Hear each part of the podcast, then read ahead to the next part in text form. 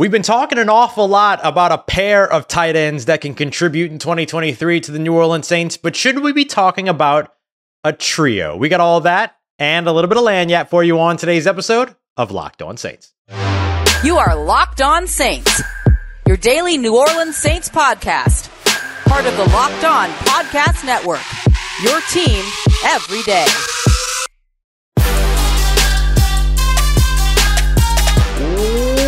What is good, Who Dat Nation and Who Dat family? Welcome into another live episode of Locked On Saints, your daily podcast covering your favorite team, the New Orleans Saints, part of Locked On Podcast Network, your team every day. Thanks so much, as always, making Locked On Saints your first listen of the day every day. Don't forget you could subscribe and follow for free on YouTube or wherever you get your podcast, and keep the conversation going one-on-one with me every day over at joinsubtext.com/lockedonsaints.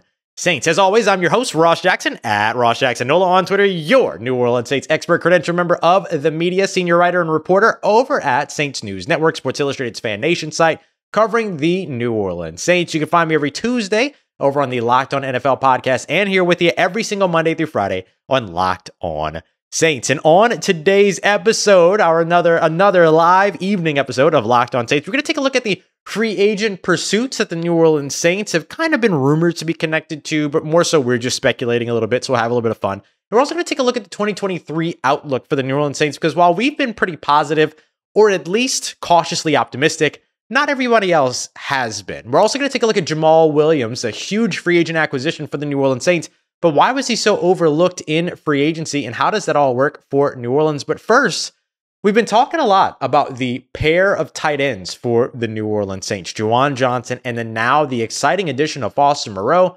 But should we be talking about a trio, including former Pittsburgh and Florida Gators tight end Lucas Krull? And I think we should be. And a part of this comes down to Dennis Allen's press conference from yesterday. So we're going to take a look at a couple of quotes there, take a look at why having three tight ends actually that can kind of rotate and impact the game for New Orleans would be great for them, along with the receiving backs that they're kind of starting to gather up. First, I want to give a shout out to everybody that's here live, or whether you're watching live or maybe you're catching the show later. I appreciate you very much for being here with us for another episode of Locked On Saints as our two-a-days continue on. Let me see them locked. Let me see them, your team every days in the chat, so I know that you are here. James Gordon, well ahead of everybody. Your team every day. Kenneth, Dylan, Connor, Pammy. I thought I saw Carla, Tedra, so many folks up in here. JT, I see you, I see you, I see you. Thank y'all very much for being here for another episode. So let's take a look at some of the things that have kind of, as I've been kind of sitting back and ruminating on OTAs and the interviews and the conversations that we had with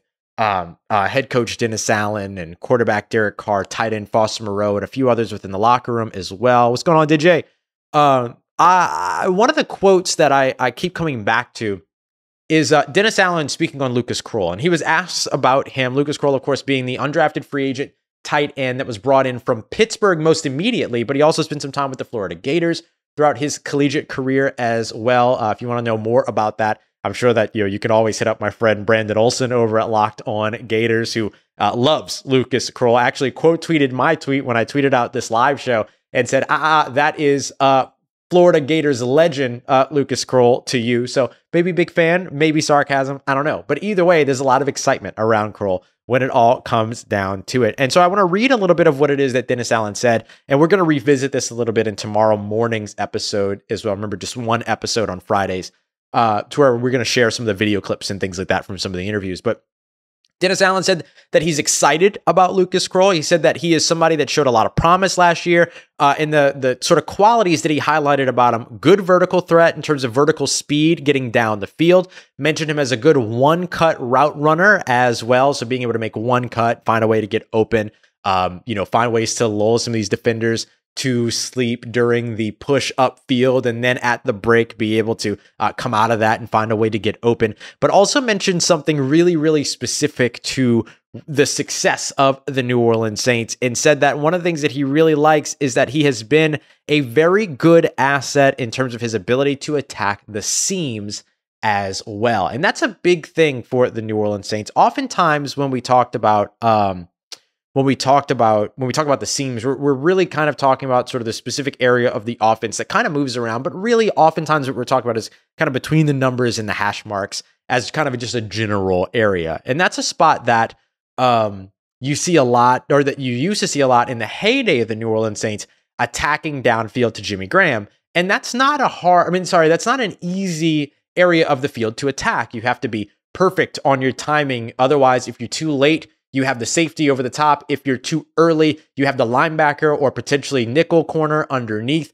There is a precision in timing. There's a precision in ball placement. There's a precision in anticipation and chemistry that's necessary for all of that. So you think about Derek Carr and Foster Moreau. Derek Carr's skill set lends itself to that anticipation, precision, timing, all of those things.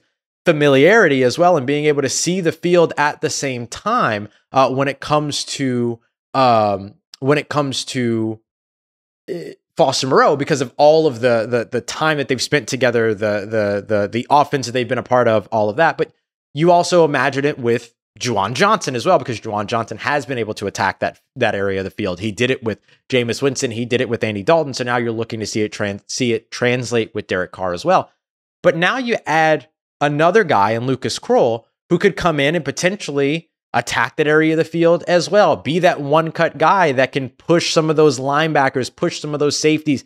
He's too fast for linebackers. He's too big for safeties. He is the cliche when it comes to pass-catching tight ends.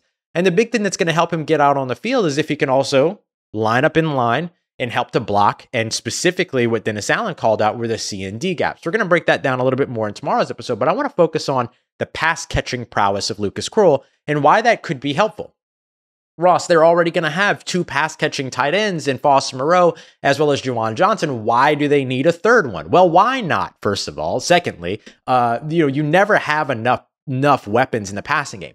There's sort of this, I'll call it a misnomer. It's something I've never really believed in, but there's sort of this, this piece that we hear a lot of people talk about where they say, too many mouths to feed. What is the perfect amount of mouths to feed? You know what I mean? Like, where is that really on the spectrum? Because there's certainly too little mouths to feed, because we've seen it in the New Orleans Saints offense here in the recent past. If there's such thing as too many mouths to feed, then where's the real approximate middle of that, or the sweet spot, or the just right number of mouths to feed? There, to me, there's no such thing. To me, you want all the mouths to feed. You want more mouths to feed than you can feed. That way, if one of the early mouths gets hurt, you have another mouth to go to. And so for me, when you look at Lucas Krull and knowing sort of the injury history around the New Orleans Saints, that I am almost certain is not going to just change overnight or from two seasons to the next, you want to have some depth there. You want to have another guy that is quantifiable as a mouth to feed, if you will, so that you can rely on that player in case you have an injury at tight end, or in case something happens with Foster Moreau. Like, there's still a reality of that. He said that there's not an ounce of concern for him when it comes to his ability to be able to get through the 2023 season physically, despite that Hodgkin's lymphoma diagnosis from 2 months ago. And that's great news, but you want to make sure that you're safeguarded. You want to make sure that you have another guy to go to no matter what. And Lucas Krull could potentially be that guy. Now you pair that up with Derek Carr, who absolutely has sort of this mentality of taking what the defense gives him. And tight ends help you do that. Pass catching running backs help you do that as well. So as much as we want to talk about how exciting Michael Thomas can be, the next step for Chris Olave and Rashid Shaheed, how exciting A.T. Perry could potentially be and all of that, you still have to have safe options on offense as well. And guys like Juwan Johnson, Foster Moreau, Lucas Krull, Alvin Kamara, Jamaal Williams, and now hopefully also Kendre Miller give you that safety blanket, so you have that nice combination of safety blankets as well as playmakers on your offensive side. And that's a big, big, big step forward from what the New Orleans Saints, or for the New Orleans Saints, compared to what they've had over the course of recent past. The New Orleans Saints have not had a threat at tight end that they have been able to consistently rely upon, with the exception of Juwan Johnson, which is recent. But up until now, they have not had a tight end that they can rely on since Jimmy Graham. Now they could potentially have two, or potentially have three. That is a fantastic place for this offense to be in 2023. Coming up next, let's look at that backfield, and let's look specifically at Jamaal Williams. Was he overlooked over the course of the free agency process?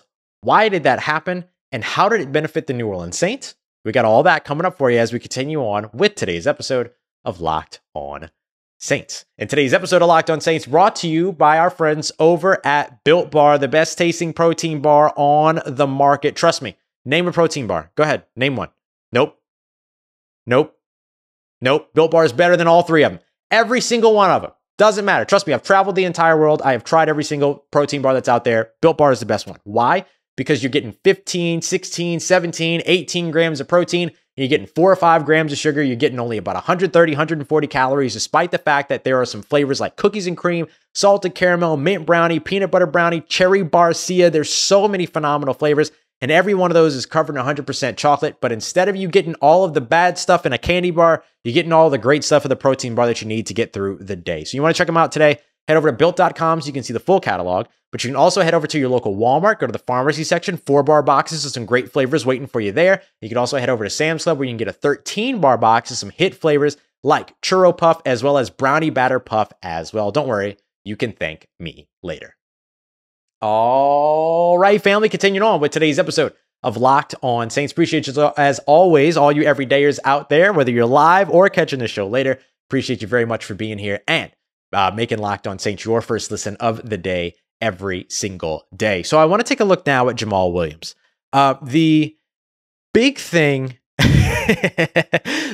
when it comes to Jamaal Williams for me is, right now, and what has kind of led me to this conversation, is Cynthia Freeland, who I hope to have back on the show. She came on the show last year from NFL Network to talk a little bit about Pete Werner, who she mentioned as one of the 32 overlooked players in the NFL. Basically, every single year, she goes through and with a set of sort of a rubric, if you will, can't have all pros, can't be a Pro Bowl player, all these other things. That player, or she'll go through and every team, she will name an overlooked player. And for the 2023 season for the New Orleans Saints, she mentioned Jamaal Williams. And a lot of that is connected to contract value. Jamaal Williams led the NFL in rushing touchdowns last year with 7. Now, understand that when we say overlooked, when we say underappreciated about Jamaal Williams, we're not talking about by the fan base. We're not talking about the New Orleans Saints organization who went out and signed Jamaal Williams. We're talking about contract-wise. We're talking about NFL as a whole, right? He's got a lot of love here in New Orleans. The fan base is super excited to have him. The organization is stoked to have him. All of that is absolutely true, and all of that is absolutely warranted. But he did sign a contract that is a 3-year, $12 million contract, $4 million per year is the average. That's 19th among running backs in the NFL, despite the fact that he led the NFL in rushing touchdowns just last year with 17. Jamaal Williams is being paid fewer millions of dollars over the course of his contract lifespan with the New Orleans Saints, the 3-year contract, than touchdowns that he scored in one season just last year. That's wild. And some of that comes down to Jamaal Williams and his people loved that the New Orleans Saints were right there and saying, hey, we want you. And this is a common thing. It's a theme for the New Orleans Saints so far this offseason, to where they have not made these big pitches. Look at how great we can be with you. Look at all this, blah, blah, blah, all that stuff. They instead have gone to them and said, hey, here's the truth. We want you on this team. We want you, not anybody else. You. They did that to Derek Carr. They did that to Jamaal Williams. They did that with Foster Moreau. They probably did it with Michael Thomas in terms of getting him back. And I'm sure that they did it with every single other player. Colin Saunders mentioned it. I'm sure Nathan Shepard will mention it as well. There's so many of these guys that the Saints have signed this offseason that their simple pitch was desire. That's it. The truth. And it worked with Jamaal Williams.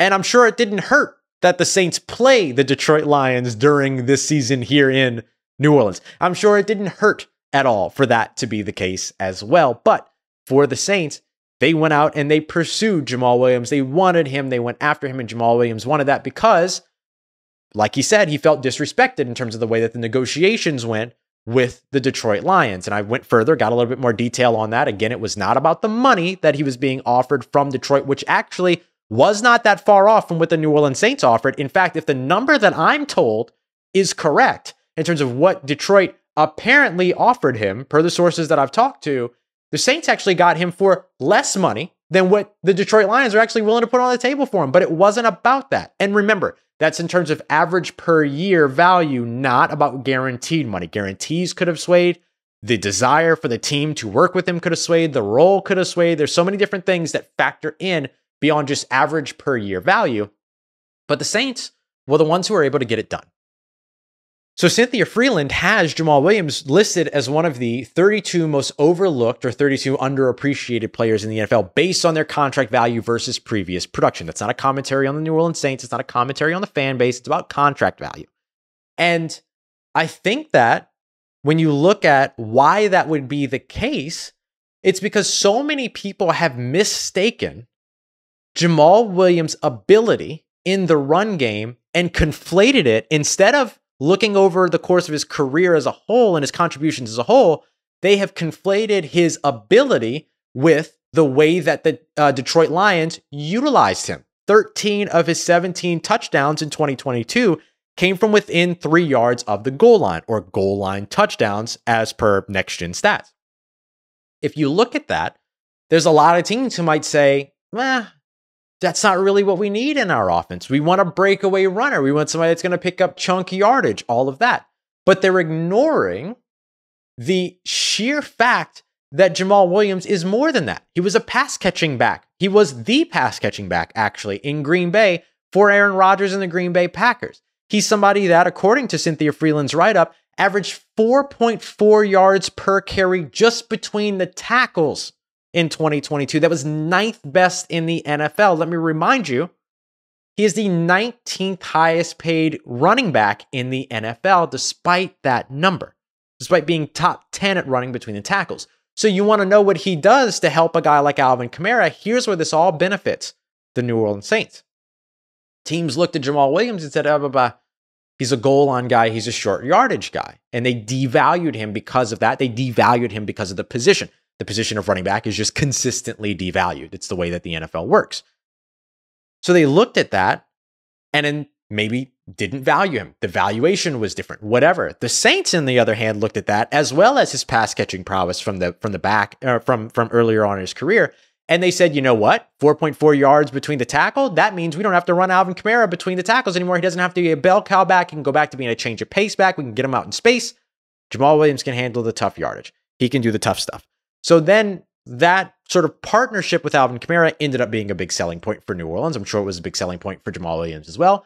But also, we're already seeing it out at OTAs. Derek Carr, Jamaal Williams getting comfortable in the passing game with one another so he can contribute from multiple areas on the field and in multiple ways. That's how he was undervalued by the NFL, why he was undervalued by the NFL, and why it worked out so great for the New Orleans Saints. I cannot wait to see number 30 out there in the black and gold, Jamaal Williams for the New Orleans Saints, and the way to see how creative the Saints can be with what should effectively be a three-headed attack at running back, assuming Alvin Kamara is available in the 2023 season or for most of the 23 season or some portion of the 2023 season. But even still, having Kendre Miller and Jamaal Williams definitely gives you a boost from what the New Orleans Saints have had in the past, and specifically in the recent past, behind Alvin Kamara one way or another. So worked out great for the New Orleans Saints, and the NFL can keep sleeping. And speaking of sleeping, the outlook sometimes away from New Orleans on the New Orleans Saints feels like they're being slept on a little bit. We'll address that, and we're going to take a look at some of the free agents that the New Orleans Saints loosely connected to over the course of this offseason, knowing that June 1 is on the way and knowing that there's still some money left to spend. Got that coming up for you as we continue on and wrap up today's episode of Locked On Saints, part of Locked On Podcast Network, your team every day. Let's get it, Who Dat Nation. Wrap it up today's episode of Locked On Saints. Big shout out to everybody that's hanging out here with us here for the live show, or whether you're catching us later. We appreciate you very much for being here today. Tedra says four-headed monster, Sir Roderick Thompson, Sir Roderick Thompson, the UDFA out of Texas Tech. Maybe we'll see if he makes the roster. Gonna wait to see that first. We haven't even got the training camp yet, so we'll find out. But there's a whole thing. Oh God, somebody done asked about. Oh no. Somebody says where there's smoke, there's fire. I thought it was a Smoke Monday question already coming up again, but this actually gets us. Kenneth Wesley here asked, so what are the rumors that you feel like where there's smoke, there's fire? Let's get to that here in a second. What are some of the moves that the New Orleans Saints have been kind of connected to over the course of the offseason? It's mostly speculation, right? Anything that you hear that's a rumor at this point is mostly like, hey, this would make sense. Hey, that would make sense. All that, unless you've been hearing the rumor consistently throughout. So the one that I'll say when there's smoke, there's fire is still the Hunter Renfrow situation. And this is another one to where people will say things like, this is another one where people will say like, oh, well, you add Hunter Renfrow, then all of a sudden you got too many mouths to feed. I'm sorry. Like that, there's no such thing. There's no such thing as too many mouths to feed. Like I love how we say you can't have enough edge rushers. We say you can't have enough corners, but we never say you can't have enough mouths to feed. I don't know why that's the case. So Dylan Hunt says, Smoke Monday? So I look at that one as being the one where there's the most smoke and maybe the most fire for sure.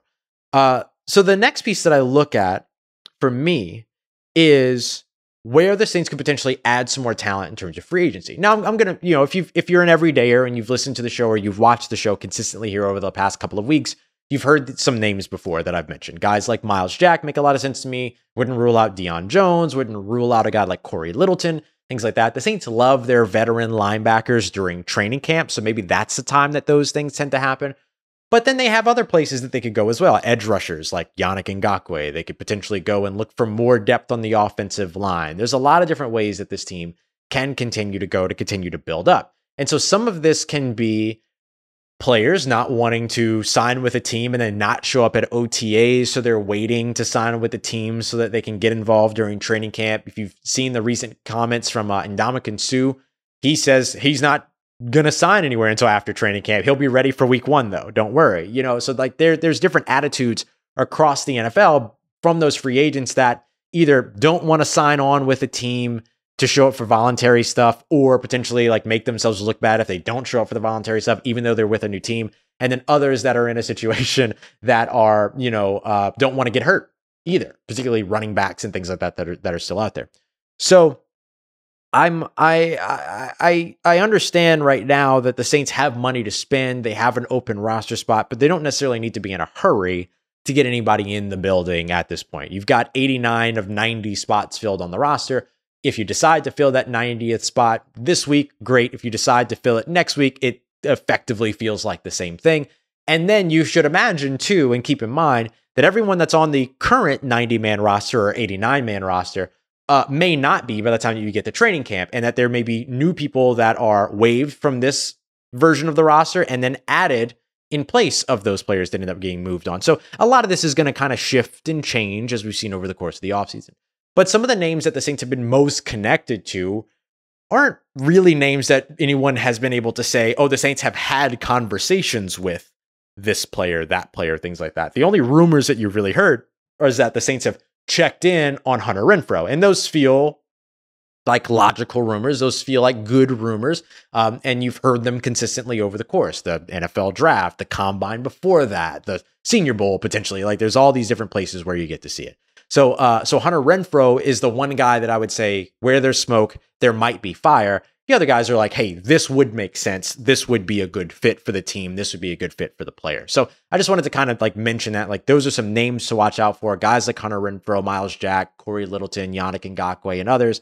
But the only one that's really got some real weight behind them in terms of being a rumor as opposed to speculation is probably Hunter Renfrow, at least at this time. We'll see how things change. And of course, there's still Frank Clark and other guys that could potentially be pickups for the New Orleans Saints, though I don't think that Frank Clark necessarily fits what New Orleans is looking for, especially with their focus on culture over the course of this offseason and their focus on availability as well when it comes to this offseason. So we are live here on Locked On Saints.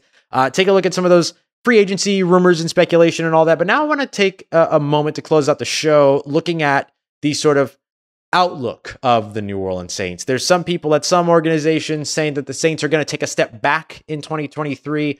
There are others like our good friend of the show, Trevor Sikkema, who I think we're going to have on the show at the end of next week, by the way.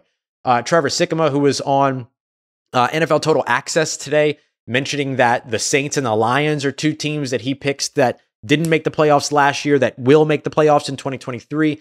So there's a lot of different routes you can go. Even on this network, you can go over to Peacock and Williamson, the Peacock and Williamson NFL show, and they're not as high on the Saints this year as they are on maybe the Carolina Panthers because everyone gets excited about the rookie quarterbacks, right?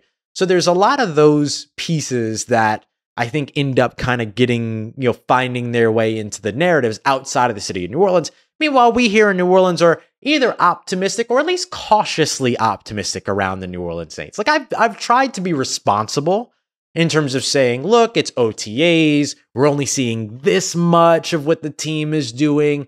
There's, you know, still, they look really good on paper, but we haven't seen them in training camp. We haven't seen them in full speed. We've only seen them at OTA speed. We need to see what they look like on the field, all those other things. So I hope that I've been responsible in terms of my, like, hey, here's what I'm seeing for the New Orleans Saints, because everything's going to be exciting because either the Saints defense is winning or the Saints offense is winning in training camp, which means that the Saints are winning one way or another. So then it all changes when all of a sudden you go away from that and you go to an opposing defense and an opposing offense. So it's easy to get irresponsibly hype around a team when you're watching their offense beat their defense or their defense beat their offense. And no matter what, the same team is coming out on top in that conversation. And so I hope that it will be able to, that we've been that way and that will continue to be that way. There are so many people talking about Smoke Monday in the chat right now. Oh my goodness. This is hilarious. This is so funny.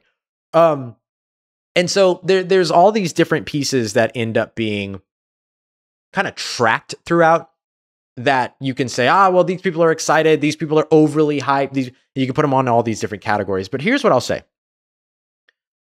The more doubt, the better.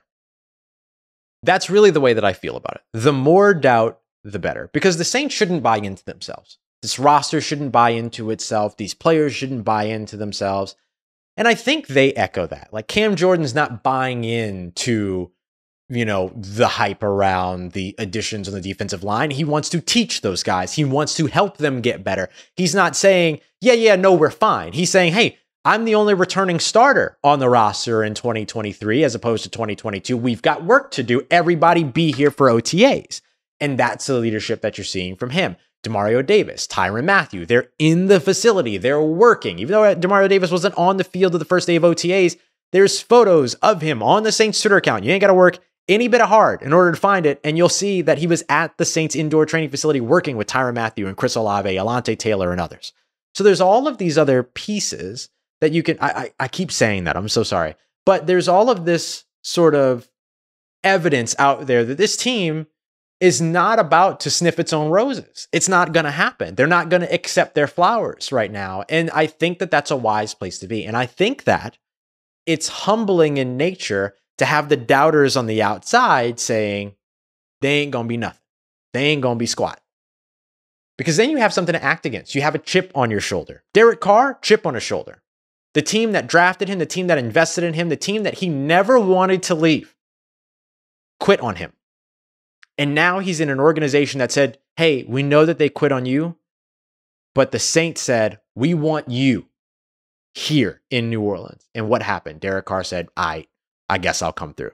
You know me in the metaphors, Connor. You know me in the metaphors.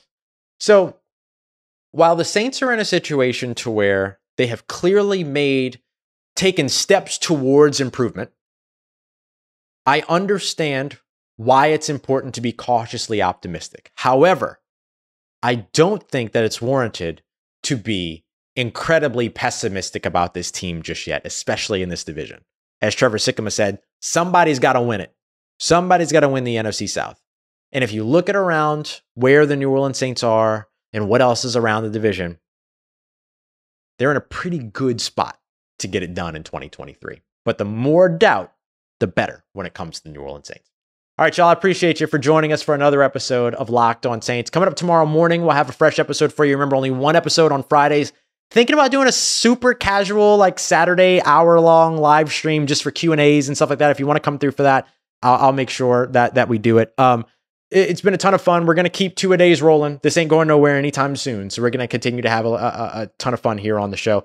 Coming up tomorrow, we're going to take a look at interviews and some snippets from Derek Carr, from Foster Moreau, from Dennis Allen about, you know, where the New Orleans Saints are, OTAs and all that as well. Continue to get you some of the insight from the players and the coaches that are making it happen, as opposed to just me running my mouth for you for 30 minutes. But I do love it. I love running my mouth for you for 30 minutes. I appreciate y'all, as always, for making Locked On Saints your first listen of the day every day, for making me a part of your day, part of your routine, for saying yes to me and the show. As always, please, if you see me, say hi. Thank you to everybody who came through for the live show and everybody that's catching it afterwards as well. And if you want to keep the conversation going one-on-one with me, joinsubtext.com/LockedOnSaints is the place to be. Appreciate you as always, y'all. And if you need anything else around your New Orleans Saints in between these episodes, make sure you follow me on Twitter at Ross Jackson, NOLA. Hit me up. Let me know how the family's doing. Let me know how you're living. Let me know how your mom and them.